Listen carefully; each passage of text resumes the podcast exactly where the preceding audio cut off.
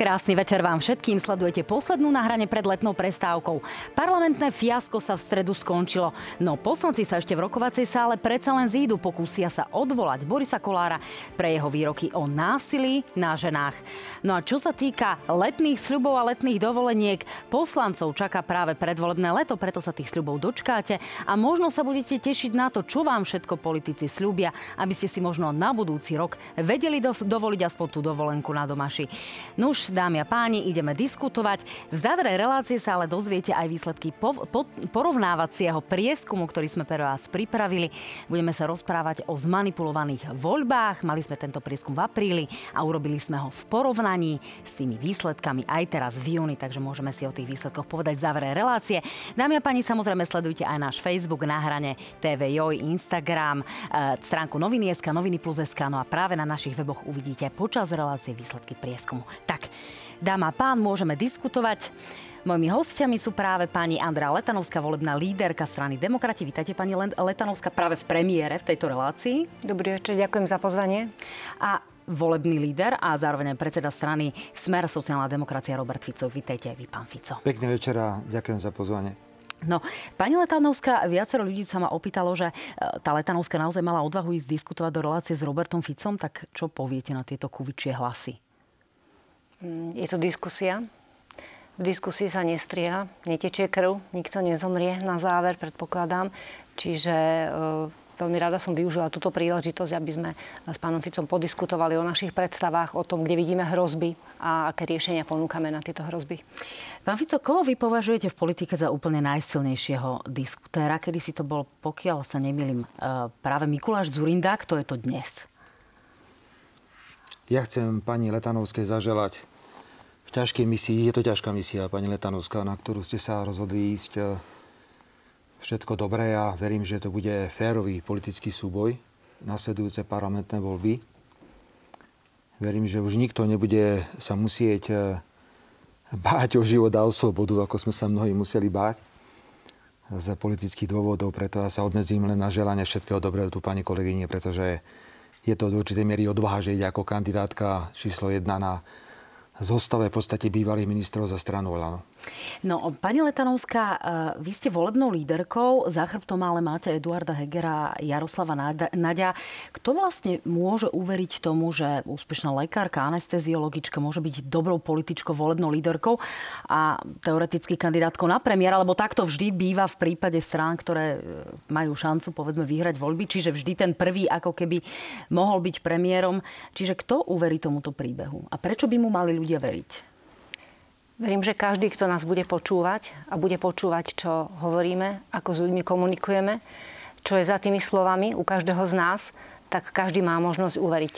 Každý sa má možnosť pýtať a môže porovnávať ako sme, ako sme doteraz pracovali, čo je za nami, konkrétne môj príbeh, čo je za ním. 30 rokov služby v prospech ľudí a v, v záujme záchrany života ľudí. 30 rokov robím lekárku a záchranárku a každý, kto pozná moju kariéru, môj príbeh a pozerá na ňo, je dostupný, je čitateľný, tak myslím, že každý tomu môže uveriť, že to odhodlanie prenesiem aj do ďalšieho boja. No ja nejako nespochybňujem vaše samozrejme lekárske, medicínske zručnosti, skôr ide o také tie politické zručnosti. Vy ste v parlamente boli uh, približne rok, čiže to je otázka, že či toto je dobrý mandát na to byť volebným lídrom a či je to uveriteľné, že vlastne nie ste len náhradou Eduarda Hegera.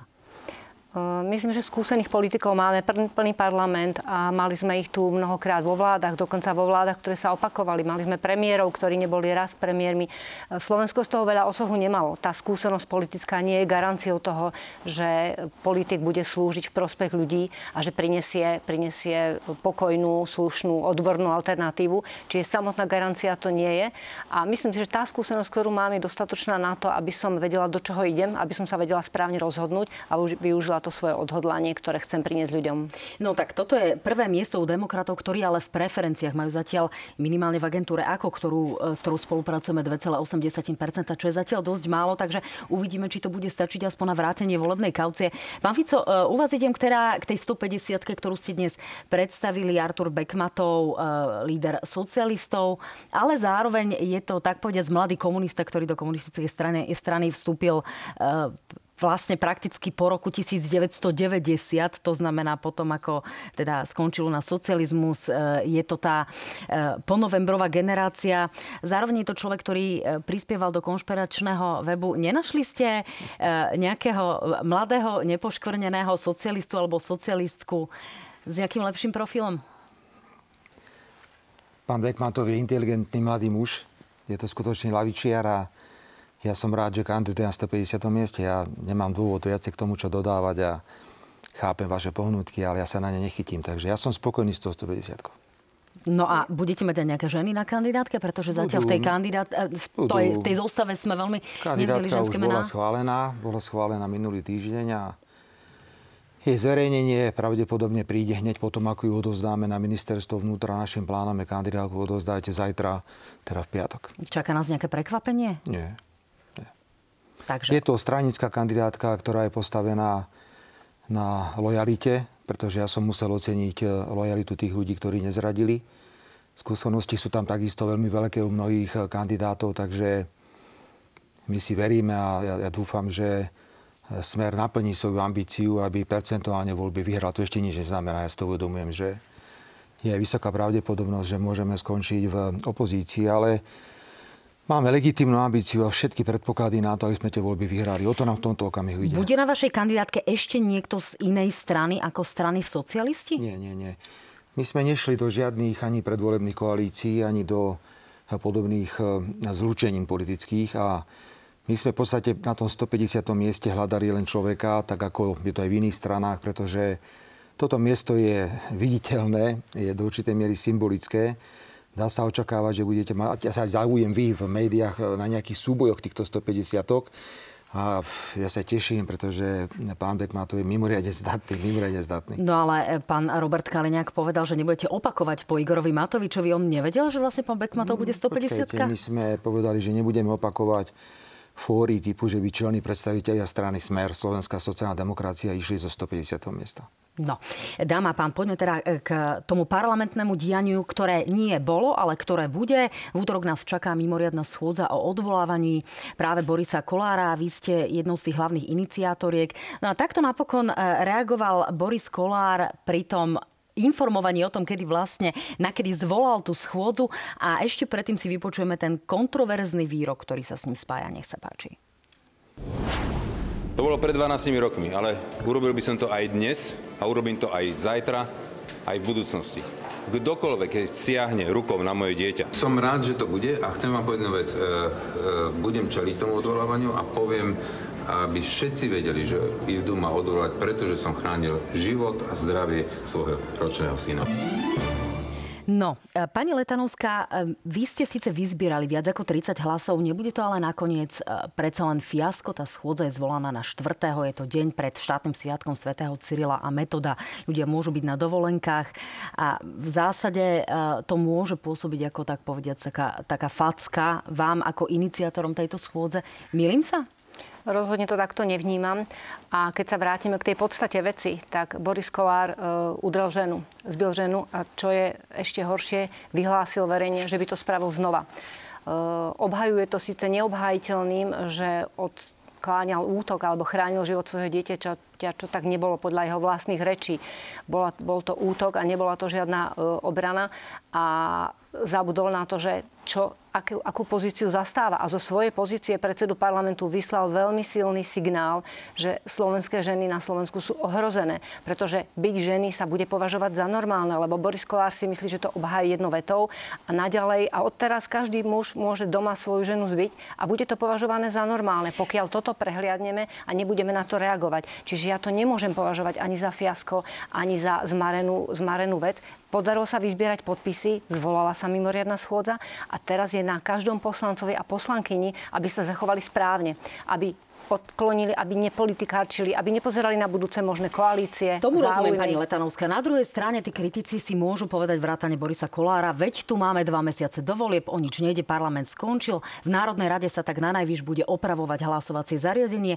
Nie je toto len krok na zviditeľnenie demokratov a práve vás možno ako líderky? Rozhodne to nie je e, na krok na zviditeľnenie demokratov, ale na to, aby sme sa pozreli na tie ženy, ktoré doma trpia. Na Slovensku sú 10 tisíce žien, ktoré trpia domáce násilie a tento signál, ktorý by sme vyslali aj tým, že nič neurobíme a že budeme mlčať, je veľmi negatívny. A pozrieme sa, ako sa to šíri.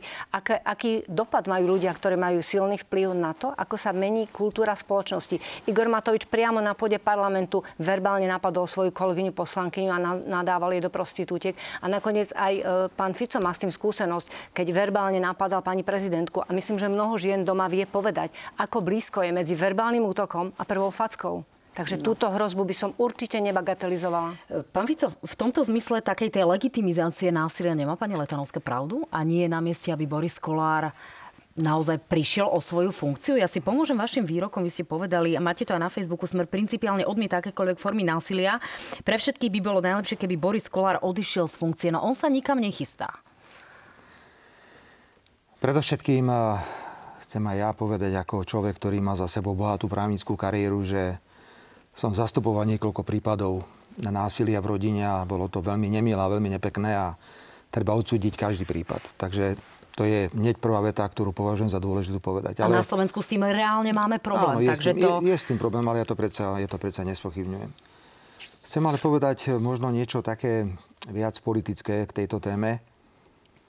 V roku 2020, eh, pani redaktorka, aj, aj vy, pani Letanovská, viete, boli ste v parlamente, sme na ustanovujúcej schôdzi volili Borisa Kolára za predsedu Národnej rady. Do rozpravy sa prihlásil jeden jediný človek a ten človek sa volal Robert Fico. A postavil otázku 93 poslancom, ktorí vtedy tvorili vládnu koalíciu. Všetci viete, kto je Boris Kolár. Všetci poznáte jeho minulosť. Prečo si pre Boha vyberáte na pozíciu predsedu parlamentu takéhoto človeka? My sme si, dokončím ten myšlienku, veľmi jasne povedali, že Boris Kolár by mal odstúpiť. Ja som mu to osobne povedal. Ja som s ním telefonoval a povedal som, pán predseda, najlepšie pre vás, pre Slovensko, pre stranu, ktorú vedete, by bolo, keby ste odstúpili. On už nech zváži, ako bude postupovať. Ale keby sme aj všetci sedeli v parlamente v ten útorok, pani Letanovská, teraz hovoria zo mňa nejaké skúsenosti politické, nenajte sa 76, lebo my potrebujeme na odvolanie predsedu parlamentu 76 hlasov. Obávam sa, že táto schôdza len posilní mandát pána Kolára, pretože on si povie, ja som si prešiel tou tortúrou, a tá tortúra sa ukázala ako neúspešná. Lepšie by bolo, keby sme na neho vytvárali tlak. Všetci hovorili, pán Kolár, odstúpte z funkcie, pretože nemáte tam v tejto situácii čo robiť. E, pán Fico, vy máte 26, ako hovoril pán Migaš, žetónov. E, ak sa k ním pridá tých 32 alebo 34 hlasov, ktoré už zozbierala pani Letanovská, pridajú sa neisté hlasy od e, Igora Matoviča alebo z hlasu, tak by sa to aj vyskladať dalo. A skôr nejde o takú principiálnu vec, lebo ja si pamätám no. ten váš ostrý prejav. Napokon nechceli ste chodiť ani do relácií s Borisom Kolárom Poznáte, práve z titulu že... jeho minulosti. Čiže teraz je otázka, že či toto nie je politikárčenie z vašej strany. Nie, nie. Predovšetkým si uvedomme, že pán Kolár bol zvolený poslancami rozpadnutej vládnej koalície. Predpokladám, pani Letanovská, ste boli vtedy v parlamente, že ste za ňo hlasovali aj vy. Čiže ja som určite pána Kolára nevolil ako predsedu Národnej rady znovu je veľmi zaujímavé pozerať, že pokiaľ ste boli všetci pohromade v tej vládnej koalícii, tak sa všetko odpúšťalo. Bolo také sávne stretnutie na hoteli Búry, kde sa stretli vládni poslanci a povedali si, všetko si musíme odpustiť, ale nech sa preboha nevráti smer k moci. A teraz, keď ste sa rozpadli, tak zrazu sa žeriete navzájom, tak my sme povedali, že my si neželáme ukončenie parlamentného obdobia také, že bude v parlamente diskusia o hádzaní deťmi alebo nejakých fackách. Myslím si, že parlament má ukončiť tú svoju schôdzu dôstojnejšie. Tá schôdza nemá šancu na úspech. My oficiálne vyzývame pána Kolára, aby sa vzdal funkcie predsedu Národnej rady a voliči mu to zrátajú. Ale ja mám čisté svedomie, pretože ja viem, ako sme sa postavili pri voľbe predsedu Národnej rady. Žiadna taktika, pani e, redaktorka, pretože dobre viete, čo pán Kolár hovorí v jednom kuse, pokiaľ ide o, o smer slovenskú sociálnu demokraciu. Z toho titulu sa netreba obávať, že by práve on sa so svojou stranou, stranou hrnul do náručia smeru pri prípadnej povolebnej spolupráci. Takže útorok bude schôdza neúspešná, posilníme jeho mandát tým, keď táto schôdza bude neúspešná a prosím, nepripisujte zase Smeru nejakú zodpovednosť. Dnes, prepašte, dokončím. Ak sa na to pozrieme naopak, nie sú toto nie, som, dobré body pre vás v očiach Borisa Kolára, ak budete potrebovať nie, koaličného nie, partnera? Ja som už dnes bol, ja, prepašte, ne, nebudem vám naozaj skákať do reči, len ja som dnes už bol zodpovedný za tri veci, som sa to zvetel. Bol som dnes zodpovedný, že neprešla novelizácia školského zákona. Bol som zodpovedný, že pán Kiska ako obžalovaný na súde a som zodpovedný na to, že slovenská armáda nie je boja schopná. Čiže dnes už počujem štvrtú vec, že som vlastne zodpovedný za to, že pán Kolár zostane vo funkcii. Nie, nebláznime. My na to pozeráme politologicky a myslím si, že vy ste si ho uvarili, pani Letanovská, toho, toho Borisa Kolára v roku 2020, a tak si ho aj zjedzte. Nech verejnosť vidí, kto bol všetko zvolený v roku 2020, ako ste sa všetci hladkali, ako ste sa mali radi.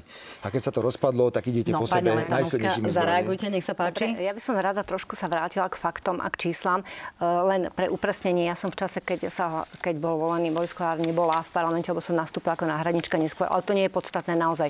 Boris Kolár bol zvolený 106, bol zahlasované 106 hlasov dostal. To znamená, že nie len koalíciou bol schválený, ale aj ale zahlasovali za neho aj ľudia, e, poslanci z opozície. A keď tú otázku už ste to naznačili, pani redaktorka, keď e, Boris Kolár pomohol svojimi hlasmi k tomu, že ste neboli vydaní e, vlastne na stíhanie, tak e, myslím si, že to každého musí naprvu napadnúť. Ja sa na to neviem pozrieť politologicky, lebo nie som politolog, som lekár. A tie ženy, ktoré sú týrané, ich vídam doma, v ich domácnostiach, keď chodím so záchrankou a vidím, ako, ako trpia, vidím, ako sa tvária. Takže ja sa na to naozaj neviem politologicky pozrieť. Ale keď sa na to pozerám, že služba za službu, tak na jednej strane sú síce slová, že byť sa ženy nemajú a pán Kolár by mal odstúpiť, ale nič preto neurobíte. A vaši poslanci by mohli byť práve tí, ktorí by rozhodli o tom, že bude odvolaný. A to sú tie činy. No. Tak to urobme. Kritizovali ste ho, nemal byť ženu, nemal sa takto správať, tak zahlasujte za jeho odvolanie. Služba za službu. E, usmievate sa, pán Pani Fico. ja vás veľmi poprosím, skúste nechať smer smerom. My máme svoju vlastnú stratégiu, my nie sme ani vaši podriadené, ani nič iné. Vy ste si Borisa Kolára zvolili, vedeli ste, koho volíte máte za neho zodpovednosť, pretože dobre viete, že jeho meno v zahraničí nejako špeciálne kvôli jeho minulosti nerozonovalo. Ja som povedal jasné argument, pre ktoré si myslím, že je to politická chyba. My vyzývame, aj teraz to robím, vyzývam pána predsedu Národnej rady, aby sa vzdal funkcie. A naviac, my sme už pána predsedu odvolávali raz v Národnej rade. Poznáte náš veľmi kritický postoj k tomu, že takíto ľudia, ktorí sú spojení s, napríklad s tým, že ukradli tituly vysokoškolské a podobne, by nemali byť súčasťou najvyššej politiky. Ale Ľudia mu, to, ľudia mu to zrátajú. Ak tá schôdza bude neúspešná, ona bude neúspešná. Nemáte 76, aj keby celý smer hlasoval, tak len posilníte mandáta pána no, Kolára. To je celé. prídu do práce vaši poslanci, tak ale nebude nie, ale pani Letánovská, ja vás poprosím znovu. Máte právo v parlamente aj na politickú obštrukciu. My sa rozhodneme, ako sa rozhodneme, ale toto sú vaše hry. Viete, to je také zvláštne, že keď ste boli spolu s ním vo vláde, keď tá vláda fungovala, tak sa mohlo čokoľvek stáť. Mohol zomrieť advokát Krivočenko vo výkone väzby, lebo nemali pre neho napríklad plúcnú ventiláciu.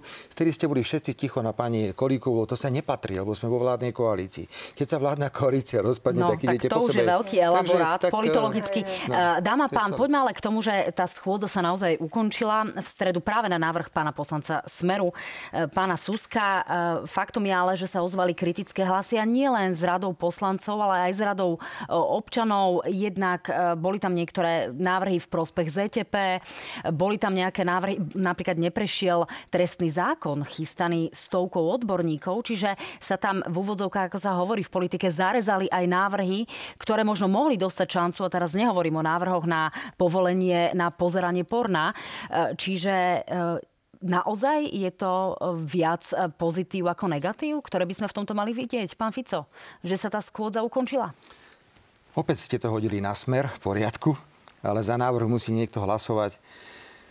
Uvedomte si, že problém bol niekde úplne e, iný a vy ste ho vôbec teraz ale nepomenovali a chápem asi prečo. Tak hovoríme o tom asi dva no, týždne v kuse, no, čiže nie, naozaj nie, myslím, že problém, no, problém bol v nieč, niečom inom. Tak ak sa ma spýtate, tak ma nechajte, aby som odpovedal.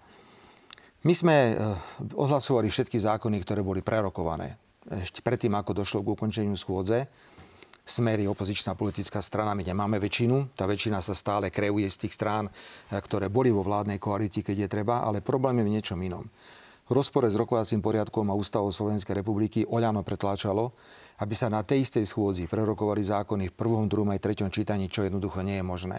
Tam vznikla široká zhoda politických strán, okrem Oľano, že takýto postup je protiústavný a nebolo možné o zákonoch, ktoré boli prerokované v prvom čítaní na, tomto, na tieto schôdzi rokovať v druhom aj treťom čítaní. Veď keď chcú, tak je predsa možnosť kedykoľvek zvolať mimoriadnu schôdzu Národnej rady.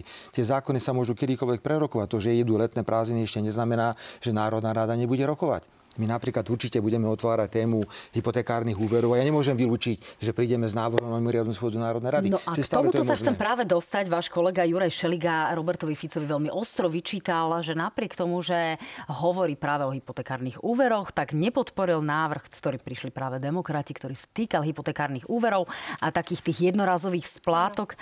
Uh, vidíte v tom nejaké farizejstvo? Lebo on to tak vidí. No, príde mi to dvojtváre a podobne ako pri Borisovi Kolárovi. Na jednej strane ho vyzývajú, aby odišiel, na druhej strane ne, nezahlasujú za jeho odvolanie. Takisto pri hypotékach. V poprvom čítaní e, poslanci strany Smer súhlasili, e, zahlasovali, pri druhom už nie a pritom to bol zákon, ktorý, e, a nie, že bol, ktorý by mohol, on reálne pomôže, pani prezidentka ho práve podpísala, kde reálne pomôže ľuďom s hypotékami, so splátkami. A na jednej strane nezahlasovať a nepodporiť dobrý užitočný zákon a na druhej strane prísť s vlast vlastným, trošku zdeformovaným návrhom, ktorý, ktorý sa samozrejme už to, dotýka niečo iného, ale tvárime sa, že riešime hypotéky, pritom sme za to nezahlasovali. Pán Fico, kde je vlastne problém? Kde je problém, keď vy o tých hypotékach hovoríte, reálne hovoríte o tom, že, že tu tie problémy môžu nastať a oni skutočne môžu nastať, že ľudia budú mať obrovský problém splácať tie hypotéky. Viete, aký sme schválili zákon v parlamente? Takže o preto sa bolo? pýtam... Uh, Môžete vám to vysvetliť, ja by som bol rád, že Čiže nech sa, nech sa páči, povedzte, prečo ste to teda podporili, nemáte, potom ste to nepodporili. Nemáte ani tušenie, o čom vysvetlite to, máte tu ten priestor, Juraj Šeliga to vysvetloval. Otázku, či Nie, Robertovi Ficovi. Dobre, Pardon, tak... Pán Fico, teraz... Ja pánovi Ficovi okay. a keď má chuť Dobre. adresovať otázku vám, Dobre. tak nech sa páči. Nie, ja nebudem teraz adresovať otázky, ja to jednoducho vysvetlím. Problém je v úplne niečom inom. Problém je v tom, že v nasledujúcich dvoch rokoch dôjde k zmene splátok hypotekárnych ku 400 tisíc e, hypotekárnych úveroch. Mohol som priniesť so sebou jeden papier z banky, ktorý dostal jeden náš známy, kde mu napísali, že nebude platiť 800, ale 1300 eur mesačne, lebo mu skončila fixácia úrokovej sadzby 1% a skočí mu tá hypotéka, pokiaľ ide úroky na 5%. My navrhujeme, že štátu musí zasiahnuť a musíme sa vrátiť k tomu, čo Smer vo vláde zabezpečil, teda, že štát bude významnú časť týchto úrokov preplácať spoločne s bankami.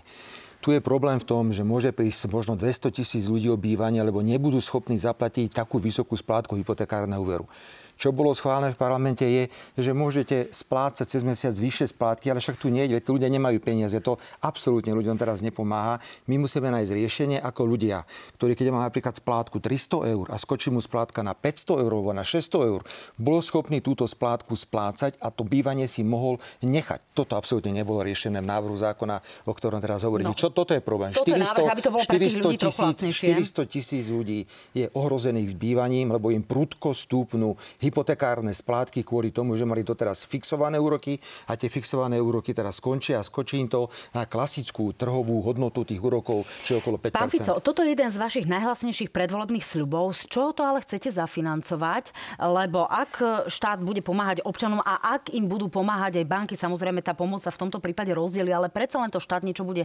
stáť. Nie aj, to... E, len dokončím otázku. Aj vláda Ľudovita Odora veľmi otvorene, aj ústami ministra financií hovorí, budeme musieť šetriť, budeme musieť konsolidovať. Jednoducho nemáme na niektoré opatrenia. Z čoho znie tá základná Vláda pána? Odora ani predchádzajúce vlády, pokiaľ ide o zdražovanie potravín a hypotéky, neurobili vôbec nič, ale pokiaľ ide o peniaze. Ak sa pozrieme na vývoj napríklad e, ziskovosti bank, tak môžeme konštatovať, že v čistom v tomto roku budú mať slovenské banky zisk na úrovni okolo 1 miliardy eur. My sa vrátime k klasickému bankovému odvodu, a môžeme s bankami rokovať o tom, či to bude bankový odvod priamo pretavený do štátneho rozpočtu a z toho sa budú preplácať tie úroky ľuďom, ktorí nebudú schopní tie úroky splácať, alebo sa dohodneme s bankami, že 2% prispieje štát, 2% prispiejú banky. Ak to zrátame, je to niekde na úrovni okolo 100 miliónov eur, čo je zvládnutelné, pretože ak sa pozrieme na to, koľko peniazí išlo na Ukrajinu, na to sú jednoducho peniaze. My no, nemôžeme ale nechať... ak vám pán Fico potom povedia banky, že, že v poriadku, my pomôžeme týmto ľuďom, ktorí no. budú schopní to splácať, ale nedáme uh, hypotekárne úvery ľuďom, ktorí sa nám budú javiť rizikoví. A jednoducho pre časť ľudí sa tie hypotéky stanú nedostupné. Neobávate sa tohto scenára, ktorý sa môže dotknúť práve otázka, že čo, že mladým, uh, mladý mladých človek, rodín? Mladý človek dnes príde do banky a mu povedia, že úrok je 5% a on sa musí rozhodnúť, či ho zoberie alebo nezoberie. Ja neviem teraz, o čom hovoríte.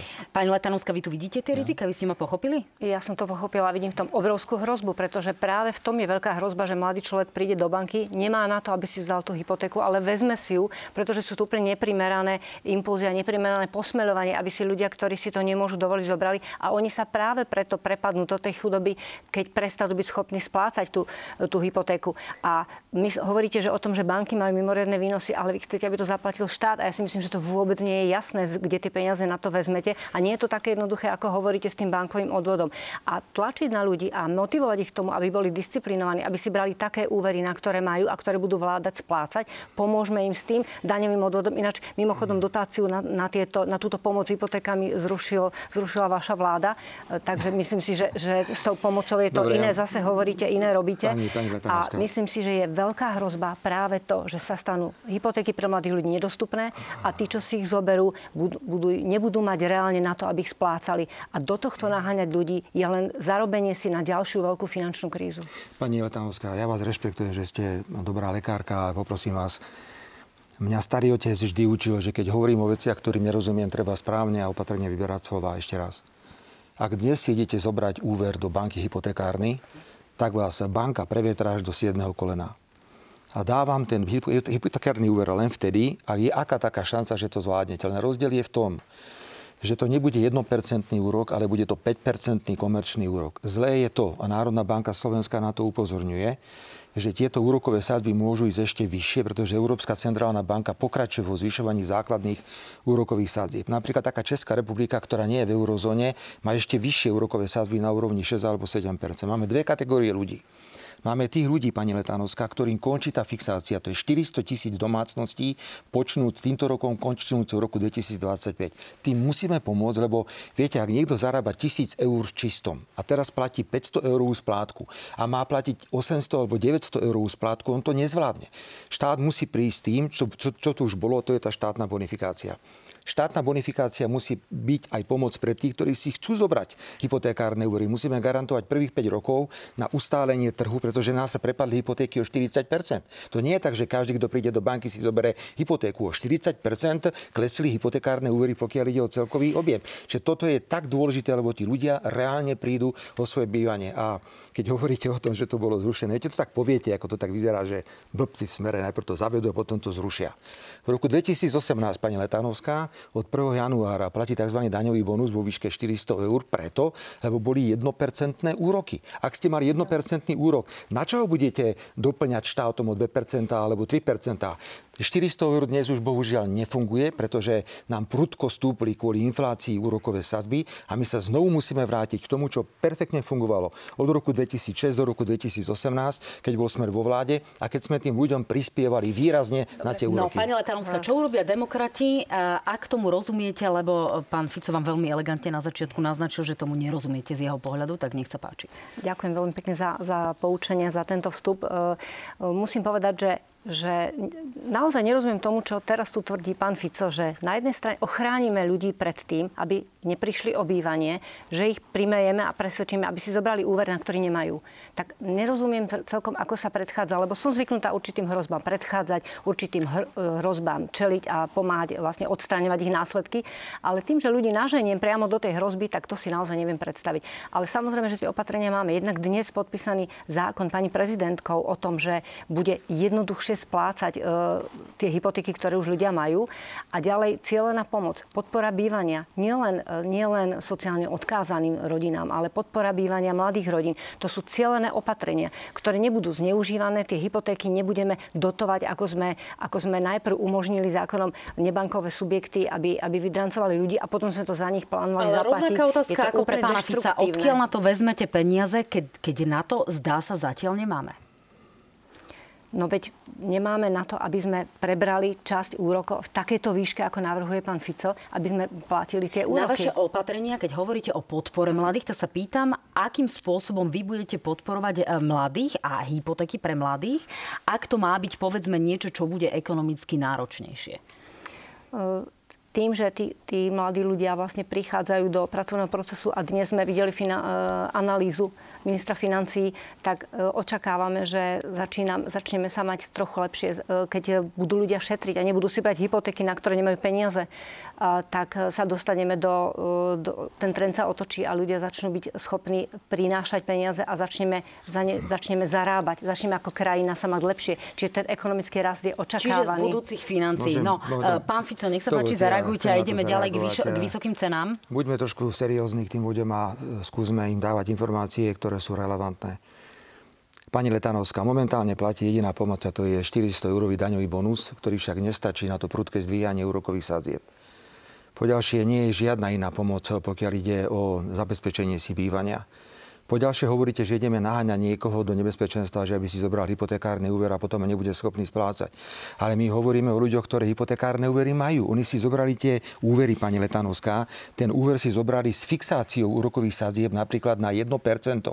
Tá doba fixácie 5 alebo 10 rokov im teraz skončí. Tak hovoríme o 400 tisíc ľuďoch, ktorým skočí splátka hypotekárneho úveru možno aj o 100%. Dobre, Čo s nimi urobíme? to už tretíkrát. No, povedzme k cenám. Zaujímajú ma no, opatrenia k cenám, k inflácii, pretože sa, že tá neviem, inflácia bude neviem, na úrovni jedno per, ne, neviem, jednocifernej. Počkajte, neviem, neviem, kde, kde, neviem, kde na to chodíte, pani Letanovská, že, že už je lepšie preboha, veď, veď v apríli a v maji... Bude lepšie, v apríli, som, že lepšie. V apríli a v maji, pani Letanovská, reálne mzdy klesli napríklad priemysle o 4%, to znamená, že tá inflácia je naďalej veľmi brutálna. Pokiaľ Ale ide o infláciu tie prognózy aj dnes áno, zverejnené sú. sú už pomerne optimistické, čiže jedno perce, e, jednociferná inflácia do konca roka. Toto ako platí, vidíte. A čo pre tých ľudí urobíte vy, ak stále hovoríte, že vláda neurobí nič? Zatiaľ tak my sme, my sme museli sanovať vládu, pokiaľ ide napríklad do ceny potravín, pretože my sme žiadali vládu o spoluprácu. Tu bolo 10 pokusov zvolať mimoriadnu schôdzu Národnej rady pokiaľ ide o zdražovanie potravín, ani jedna schôdza nebola otvorená.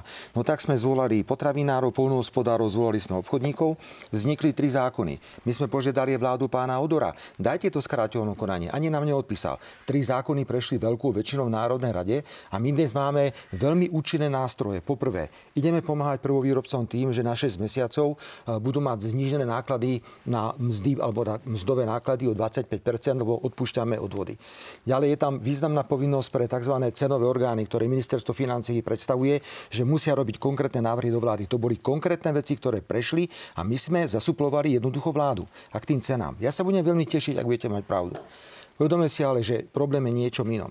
Slovensko má naďalej dvakrát vyššiu infláciu, dvakrát vyššie zdražovanie, ako je priemer eurozóny. Pýtam sa, prečo to tak je? No a práve Slovensko preto, má... lebo našu ekonomiku ťaha priemysel, hovoril o tom dnes aj pán minister Horvát. Ja, máme tu všetko, veľký problém. Vy máte na všetko okamžite vysvetlenie. Problém je niekde inde.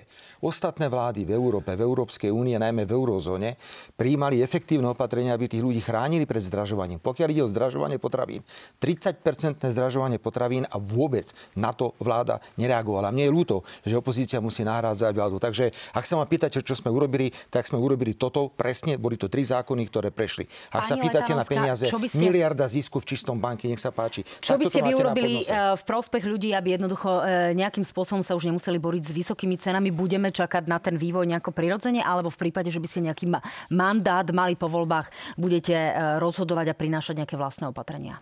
No nie, nie je otázka len tak, čo by sme robili, ale čo už sme začali a v čom plánujeme pokračovať. Myslím si, že e, rodiny sú ohrozené tým, že nemajú dosť peniazy na všetko, na čo potrebujú. A teraz e, jedna vec je, že potrebujú dať peniaze na potraviny, ktoré rastú. A je pravda, že v tej Európskej únii tá inflácia je všeobecná a tie ceny potravín sú stúpajú, pretože tu máme inváziu e, Ruska na Ukrajinu, ktoré zmenili vôbec financovanie a hospodárenie a hospodárskú kondíciu a ekonomickú kondíciu celej Európy.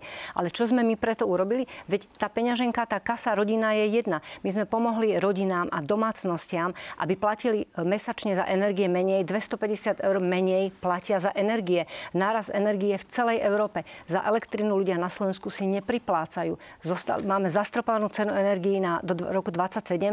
Cena za plyn stúpla o symbolických 15% a to vôbec e, rodiny, ktoré nekúria plynom, varia na plyne, ani nepostrehnú. Tu je a otázka, čo bude s distribučnými poplatkami, a... lebo tie sú prognozované ako naozaj e, rastúce v budúcom roku. Takže aby sme ano, sa som tú myšlienku dokončila, No a dokončím tú myšlienku v tom, že, že toto sú opatrenia, ktoré pomohli, aby sa skokovo zo dňa na deň neprepadli rodiny do chudoby a aby im zostali peniaze na potraviny, ktoré, ktoré stúpajú. Ale keď budeme stropovať ceny potravín, tak roztočíme špirálu dodávateľia, slovenskí dodávateľia a podobne. Čiže my keď dáme rodinám peniaze, nemusíte platiť za elektrinu, tu vám dáme 250 eur mesačne, tak tie rodiny budú mať na potraviny. Zostanú im tie peniaze na potraviny. Takže my sme túto pomoc urobili a plánujeme v tom pokračovať.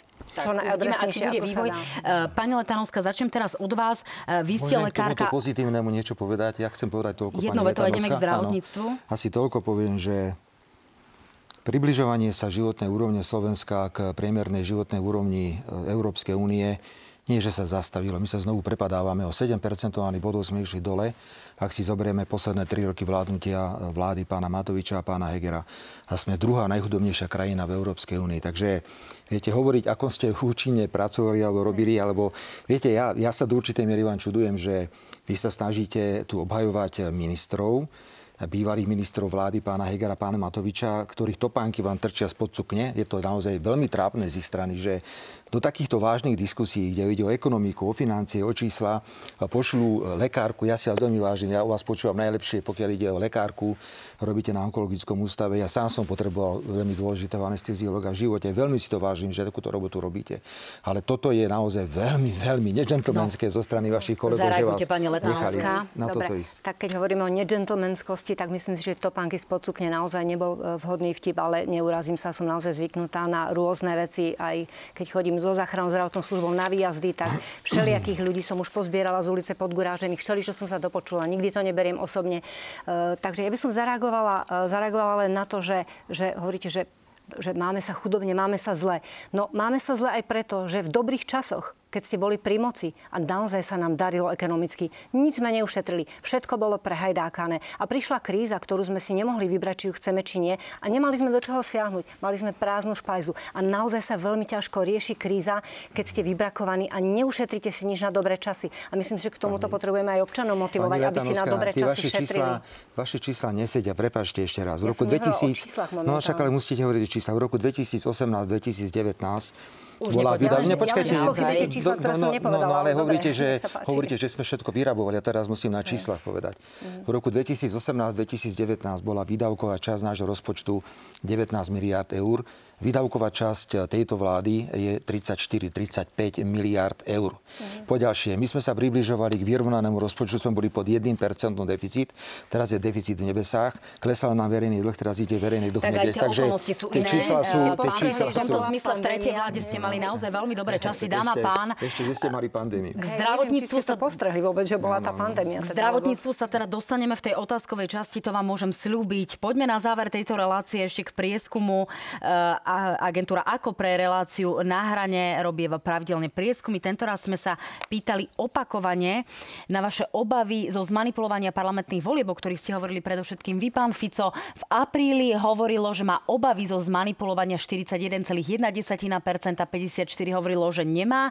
V júli poklesol počet ľudí, ktorí sa obávajú zmanipulovania parlamentných volieb na 36,2%, 58,6 si myslí, že nebudú zmanipulované. Ak sa na to pozrieme zo stranického hľadiska, teda zo stran- z hľadiska toho, ako sa na to pozerajú voliči jednotlivých strán, pán Fico, vaši stranickí podporovatelia majú pocit, v nadpolovičnej väčšine 54% tvrdí, že zmanipulované budú. Ak sa pozrieme na demokratov, tak tých tu nevidíme, pretože tých hlasov tam bolo len 2,8%, takže v tomto rebríčku sa nenachádzajú, ale vidíme, že e, ďalšími takými e, hlasnými trúbami tých zmanipulovaných volieb sú predovšetkým ľudia z republiky a podobne. E, ten pokles je, je minimálny, ale predsa len jedna tretina ľudí sa obáva zmanipulovania volieb. Pán Fico, e, zrkadlia ľudia to, čo im hovoríte?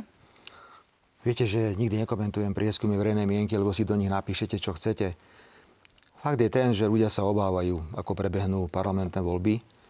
Ja som veľmi rád, že v parlamente prešiel zákon, ktorý sme mi podporili. Je to zákon z dielne pána Kočiša z republiky, ktorý ukladá samozprávam, teda obciám, aby zverejňovali po skončení volebného dňa zápisnice e, na mieste, potom ľudia si môžu z toho robiť aj kópie, môžu sa k tomu dostať, čiže budeme vedieť robiť paralelné sčítavanie, plus musí takéto podobné kroky urobiť aj štatistický úrad. Tento zákon vznikol pod tlakom opozície, som rád, že bol prijatý. Bude to pre nás významný nástroj a ja tak či tak chcem povedať, Smer bude robiť paralelné sčítavanie hlasov, bude robiť paralelné sčítavanie hlasov a nasadíme podľa zákona o voľbách eh, do príslušnej komisie Pani Letanovská, vy sa neobávate, že tá manipulácia sa bude týkať skôr nejakých eh, činností, ktoré tu budú smerovať vo vzťahu k hybridným hrozbám a k tomu, že sa tu budú ovplyvňovať voľby iným spôsobom ako priamo technicky vo volebný deň? Obávam sa, obávam sa dlhodobého pôsobenia strán podobných e, Smeru, sociálna demokracia a e, stránám, ktorých práve voliči majú obavu zo zmanipulovaných volieb. Myslím si, že je to jednak tým, že počúvajú tých svojich lídrov, jednak žijú v takom svete. A toto je presne ten svet hoaxov, dezinformácií, ktorým sme tu zdedili. A prvé systémové opatrenia boja s dezinformáciami prijala Hegerová vláda.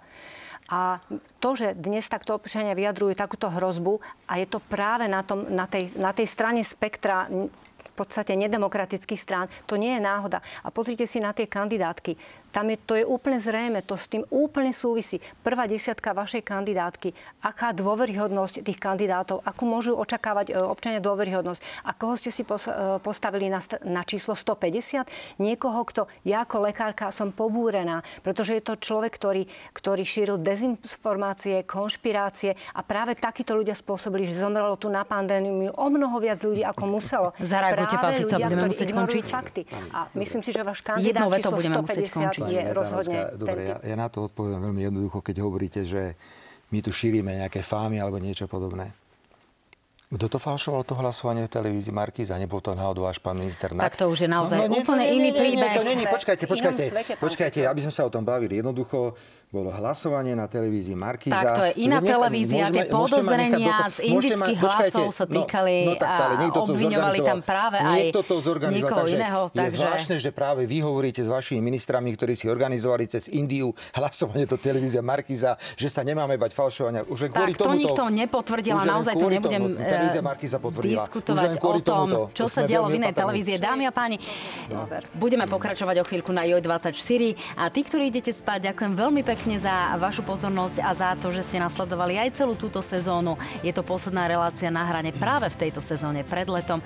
No a ďakujem veľmi úprimne aj všetkým mojim kolegom, ktorí spolupracovali na uh, výrobe a na vysielanie a na tom, že sme vôbec mohli túto reláciu vysielať. Tak uh, teším sa, oddychnite si cez leto. Chystáme na, pre vás predvolebné vysielanie. Vidíme sa na JOJ24.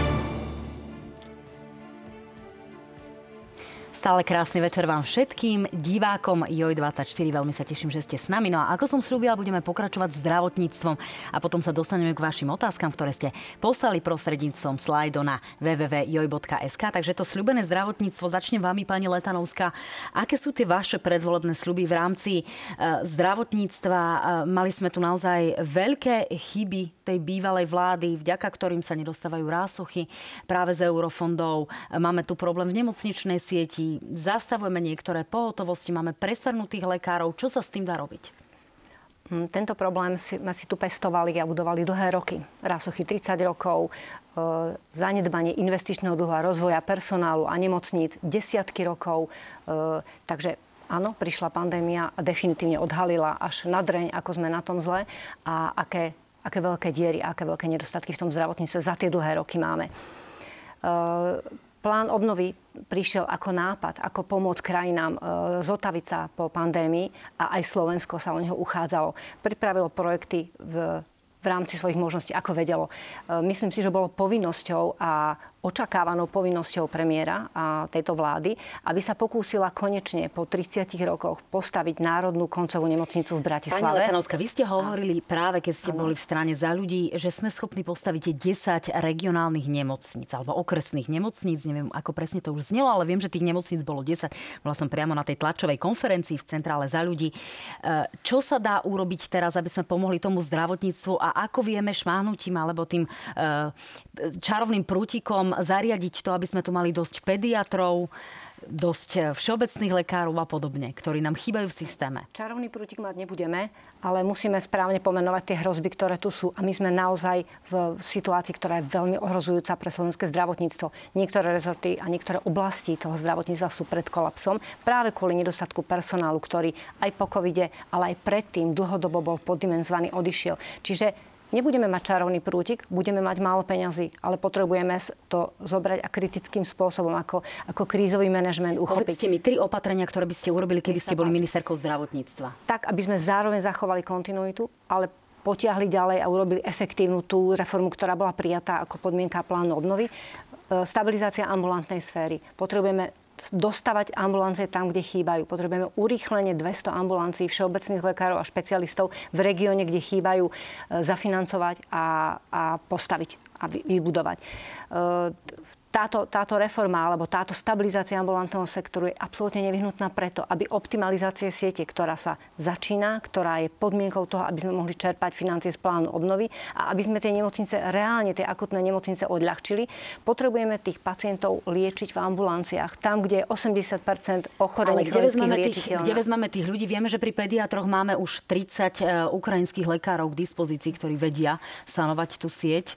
Aj dnes máme pediatrov a mladých lekárov, ktorí by radi, a všeobecných lekárov, ktorí by radi si založili ambulanciu.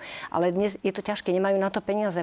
Je, potrebujú tú, tú vstupnú investíciu. Keď skončí lekár, e, skončí školu a ide niekde atestovať, absolvuje rezidentský program, alebo teda rád by absolvoval špecializáciu, jeho príjmy ani zďaleka nedostačujú na to, aby tú ambulanciu si postavil sám. A práve v nedostatkových regiónoch, niekde, kde je malý záujem, e, je to málo atraktívne, práve tam ich potrebujeme zafinancovať a sú na to dedikované peniaze. A prvých 120 ambulancií sme už zafinancovali a postavili. E, pán Fico, aký je váš recept na zdravotníctvo? Vám vyčítali, že ste za tých pár rokov e, toho neurobili veľa, že tá posledná veľká reforma prakticky bola reforma Rudolfa Zajaca. Potom tu bol My pokus sme... pani, len dokončím otázku pani Kalavskej, e, ktorý sa zmietol zo stola tesne pred voľbami. Čiže čo s tým a kto bude vašim kandidátom, keďže vy pravdepodobne máte šancu rozdávať tie karty po voľbách, kto bude vašim ministrom zdravotníctva? Už som si zvykol, že zodpovedám zodpovedám za všetko, aj smer zodpovedá za všetko, ale tak nevadí. Ste trojnásobným premiérom. No, chcel by som uh, nájsť nejakú spoločnú reč teraz s pani uh, kolegyňou, ktorá sedí vedľa mňa. A to je problém Všeobecnej zdravotnej poisťovne. Pretože dobre vieme, že dochádza tam uh, naozaj k nehospodárnemu nakladaniu s finančnými zdrojmi. Teda ak sa pýtate na akutné kroky, prvý krok, okamžite vymeniť vedenie Všeobecnej zdravotnej poisťovne okamžite vymieniť dozornú radu. Tá strata sa vyšpahala za pár prvých mesiacov na 50 až 60 miliónov a môžeme to dostať až na úroveň 200 miliónov, čo môže ohroziť slovenské zdravotníctvo. Tu musíme nájsť spoločnú reč, ako to celé urobiť. Po druhé, pani Letánovská, vy to dobre viete, že Všeobecná zdravotná poisťovňa e, dáva obrovské peniaze súkromným spoločnostiam, ktoré napríklad zabezpečujú laboratórne služby. Toto sú veci, ktoré mi ja nerozumiem, že máme nemocnicu Sv. Michala, ktorú sme postavili my počas našej vlády a labáky išli do súkromnej firmy, čo vlastne zoberú tej štátnej nemocnici mimoriadne dôležitú činnosť. Po ďalšie je to otázka peňazí. 4,2 miliardy eur máme nevyčerpaných z eurofondov.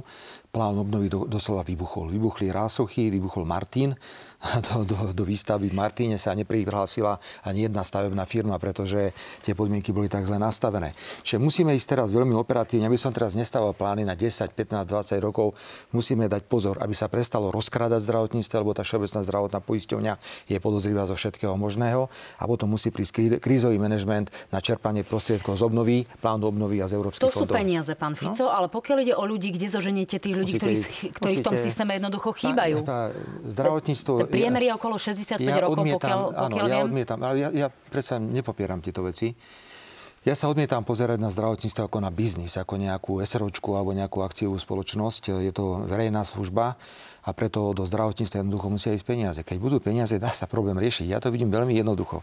Budeme musieť niekde inde zobrať a niekde dostávate peniaze do zdravotníctva. Ale máme napríklad problém. Tak ide teraz 2. júla vo Vilne sa bude summit NATO a podľa všetkého pani prezidentka tam ide s mandátom sama pre seba, že bude súhlasiť s novou formuláciou financovania zbrojných výdavkov, teda 2% minimálne. To sú 100 milióny eur. No, 100, na čo to potrebujeme? 2% sú predsa náš záväzok do 2%, eh, v rámci je Do 2% a teraz, je, teraz, je veľká, teraz je veľká zmena. Čiže my si myslíme, že sú operatívne veci, na ktoré treba reagovať. A ja teda neviem, čo je na tom pravdy, pani Letanovská, vy sa v tom lepšie vyznáte, že úrad pre dohľad na zdravotnou starostlivosťou ktoré uvažujú o prevzatí kontroly nad všeobecnou zdravotnou poisťovňou. Možno, možno aj to by bola cesta, ale toto už je príliš odborná vec pre mňa. Tak zareagujte a ideme na otázky. Pokiaľ ide o úrad pre dohľad, tak je to, jeho úloha je naozaj taká, aby mal tieto kompetencie a treba im mu ich vrátiť. Ale ja by som sa k tomu financovaniu vrátila, lebo to, mi, to, to je veľmi dobre ste to popísali, ste udreli klinec po hlavičke, že treba zastaviť drancovanie. A máte s tým naozaj bohaté skúsenosti, lebo ja som lekárka 30 rokov a za 12 rokov vašich vlád, vašich ľudí na ministerstve a oligarchov v pozadí zdravotníctva počas vašej éry totálne dodrancovalo a vydrancovalo slovenské zdravotníctvo. My sme stratili 10-15 rokov v rozvoji, lebo sa do neho nič neinvestovalo a tie peniaze išli mimo. Čiže áno, toto treba rozhodne zastaviť a toto ja vidím najväčšiu hrozbu aj to, že, nebudú, že, že nie je žiadna vízia, ktorá ani nebola. Zajacové zákony vôbec neboli dokonalé. Trebalo ich, trebalo ich vylepšovať a prispôsobovať e, tomu, ako sa postupne uvádzali do praxe. Ale ohlodať ich na kosť, ako ohlodať zdravotníctvo a na nákladnom aute z neho vyviesť peniaze a uvrhnúť ho. A dnes, keď idem ambulancia, záchranka, nemocnica, všade vyši, vidím vaše stopy. Vidím 12 rokov vášho bačovania a hrdza je prelezená kompletne celým zdravotníctvom. Dám, dám jednu radu, ak môžem, pani, sa naozaj nemôžeme Dám vám jednu radu, ak dovolíte. Už ste ich dali viac, príjmem aj ďalšiu. No, nech, nech sa páči. páči. Viete, aj v politike platí, že ako sa do hory volá, tak sa z hory ozýva. Ak pôjdete s takouto retorikou do kampane, tak Boh vás ochraňuje, pretože Najľahšie je, keď nemáte odpoveď na riešenie vecí, pretože vám zlyhali ministri zdravotníctva, ste to striedali ako ponožky predchádzajúcej vláde, tak sa vyhovárate na tie predchádzajúce vlády. Tie zlyhania boli tak brutálne za tieto posledné 3 roky. Tento štát je v situácii, kde prestalo fungovať aj to, čo ešte ako tak fungovalo. Jednoducho dobrá rada, dobrá rada je nechoďte do retoriky a do diskusie s tým, že lebo smer. Ak s týmto pôjdete, tak e, na tomto naozaj nehuráte žiadne percentá. Kon, končím to osvedčeným fórom, že za všetko v minulosti bola zodpovedná podľa mnohých Iveta Radičová, takže necháme to tak, ideme na ja otvoru. Ja tých ministrov spýtam, prepašte, jediná krátka otázka, že vy ste mali akú priemernú dĺžku života vášho ministra, tak neviem, že, že tá stabilita, že kde jediný minister, ktorý vydržal svoj mandát, bol Rudolf Zajac a všetci boli, ostatní. my sme, boli, my sme boli 12 rokov vo vláde pre Boha, vy ste boli 3 roky z cestou, ste vymenili neviem koľkých no, ministrov. u vás tiež životnosť nebola dlhšia, ako, ako je priemer. A hlavne za vás bolo presne zdravotníctvo premiérska nie, téma. Čo nie, viac sme si sa. mohli želať na to, aby sme ho rozvinuli, aby sme ho niekam posunuli dopredu. Ale bohužiaľ sme to úplne premárnili. Dobre, dáma a pán Zúcti k ľuďom, ktorí nám tie otázky posielajú, tak ich položím. Richard sa pýta vás, pán Fico, e, prečo ste proti kvotám na migrantov? Keď nejaký migrant dostane po prvej výplate na účet 800 eur, s hrôzou sa radšej vráti domov. Ja len pripomeniem, že tie kvóty sú podľa mnohých už e, v podstate mŕtvý systém. Diskutuje sa skôr o tom, že by sme platili nejakú v úvodzovkách apanáž za migranta, ak teda ich nie sme ochotní prijať. Takže toto je skôr novší no, systém. Pán Fico, zareagujte, nech sa páči, ne, Nemôžem pre vás. súhlasiť, že systém kvót je mŕtvy, pretože rokuje sa teraz na úrovni Európskej únie o dokumente, ktorý hovorí, že budú kvóty a keď tú kvotu migrantov nezoberiete, za každého migranta musíte zaplatiť pokutu 20 tisíc eur, čo my principiálne odmietame. Môže byť solidarita, ale musí byť dobrovoľná, nemôže byť povinná. A keď sa pýtate na rozbu, pokiaľ ide o migráciu. Migrácia mení e, kultúrne, e, historické a všetky ostatné štátotvorné prvky, na ktorých je Slovenská republika postavená. Ak dovolíte, aby sem prišla komunita, ktorá úplne prevráti tento štát na ruby. Preto Migrácia je pre nás téma, kde sme mimoriadne opatrní a za smer opakujem, nikdy žiadne povinné kvóty. Viete, že sme ich vetoval v Európskej únii na Európskej rade a pokiaľ ide o solidaritu, áno, sme pripravení pomáhať, ale táto solidarita musí byť dobrovoľná. Máme dve minútky, takže sa to pokúsim zrýchliť. Michal sa pýta, pán Fico, ste právnik, je možné súdiť poslanca, ktorý nehlasuje za odvolanie Kolára? Nedopustí sa takýto poslanec trestného činu schvaľovania domáceho násilia? Ústava garantuje e, určitú ochranu poslaneckého mandátu a nemôžete poslanca Národnej rady aby, nútiť, aby niečo urobil. Tak potom ja sa spýtam inak, že ak bola mimoriadná schôdza o boji proti zdražovaniu, poslanci, ktorí nehlasovali za túto schôdzu, budeme ich teda, ja neviem, súdiť za šírenie chudoby. Je to predsa nie. Ivan sa pýta vás, pani Letanovská. Do práce by mohol ten poslanec prísť. Keď... No, Ivan sa pýta vás, pani Letanovská, ste za adopciu detí LGBT plus ľuďmi a ste za asistovanú samovraždu pre nevyliečiteľne chorých ľudí v bolestiach? Tejto chvíli vôbec nepracujem na týchto návrhoch, ani nebudeme tieto otázky v najbližšom období otvárať, pretože máme tu úplne iné hrozby, ktoré sa dotýkajú ľudí a potrebujeme ich rýchlo riešiť. Je to predovšetkým progresívne Slovensko, ktoré tlačí túto ultraliberálnu agendu. Hovoria o manželstvách homosexuálov, hovoria o adopcii e, detí homosexuálnymi pármi. Chcem pripomenúť, že sme, keď bol smer vo vláde, zabezpečili zmenu ústavy, ktorá hovorí, že manželstvo je jedinečný zväzok medzi, zväzok medzi mužom a ženou, preto my v smere principiálne odmietame myšlienku manželstve homosexuálov a principiálne odmietame myšlienku adopcie detí homosexuálnymi pármi. No, faktom je, že pre túto komunitu sa v tomto volebnom období toho veľa neurobilo. Leo sa pýta vás oboch otázka na záver. Dokedy bude na Slovensku platiť, že je lepšie nechať sa chytiť za vraždu ako z marihuanou vo vrecku, pani Letanovská? Kým sa nezmení legislatíva a kým sa, eh, kým sa ten princíp nezmení na to, aby boli tresty primerané, aby boli vymožiteľné a aby, aby, sa, aby sme naozaj zoštandardizovali prístup k ľuďom rovnako bez, eh, bez diskriminácie a bez toho, aby sme na základe nejakých predsudkov a eh, emócií riešili veci, ktoré by mali byť riešené na základe faktov a medzinárodných úzusov. Krátko, pán Fico, vo vláde zmeníte prístup a schválite povedzme niektoré tie atribúty, ktoré obsahoval aj trestný zákon? Trestný zákon v podobe, ako bol predložený pánom Karasom, sme v prvom čítaní podporili, ale potom prišli také diabolské pozmenujúce návrhy, že v podstate tento trestný zákon znemožnili tak, že by pravdepodobne v parlamente neprešiel. Pri tých drogách tu sú rôzne e, extrémne názory. Napríklad e, pán Spišiak, expert progresívneho Slovenska, hovorí, že treba zlegalizovať všetky drogy, vrátane kokainu, heroínu a neviem čo všetkého. Sú zase tí, ktorí hovoria, že treba prísnejšie tresty ešte. Je fakt pri osobnom užívaní mekých drog je nezmysel posielať človeka do väzenia, alebo to väzenie je pre neho iba vysoká škola kriminality. Tam treba sa pozrieť na to, že či trestné právo vôbec má, opakujem, pri osobnom užívaní mekých drog. Hovorím teraz o marihuane. Ak však ide o tvrdé drogy, ak ide o akýkoľvek obchod, ide o akúkoľvek manipuláciu, akúkoľvek výrobu, tak musíme byť mimoriadne tvrdí. A preto napríklad nerozumiem, prečo prezidentka dáva milosti ľuďom, eh, ktorí doma pestujú vo veľkom, ja neviem, konope, vyrábajú z toho nejaké drogy a ona im dáva milosti. No, Dobre, dáma pán, ďakujem vám veľmi pekne, že ste boli mojimi hostiami v poslednej predletnej relácii. Teším sa na vás v predvolebných diskusiách, dámy a páni. Dobrú noc vám všetkým, krásne leto, uvidíme sa v auguste a v predvolebných diskusných reláciách. Dobrú noc. A ja ďakujem a dobrú noc. Ďakujem pekne a pekné leto želám všetkým.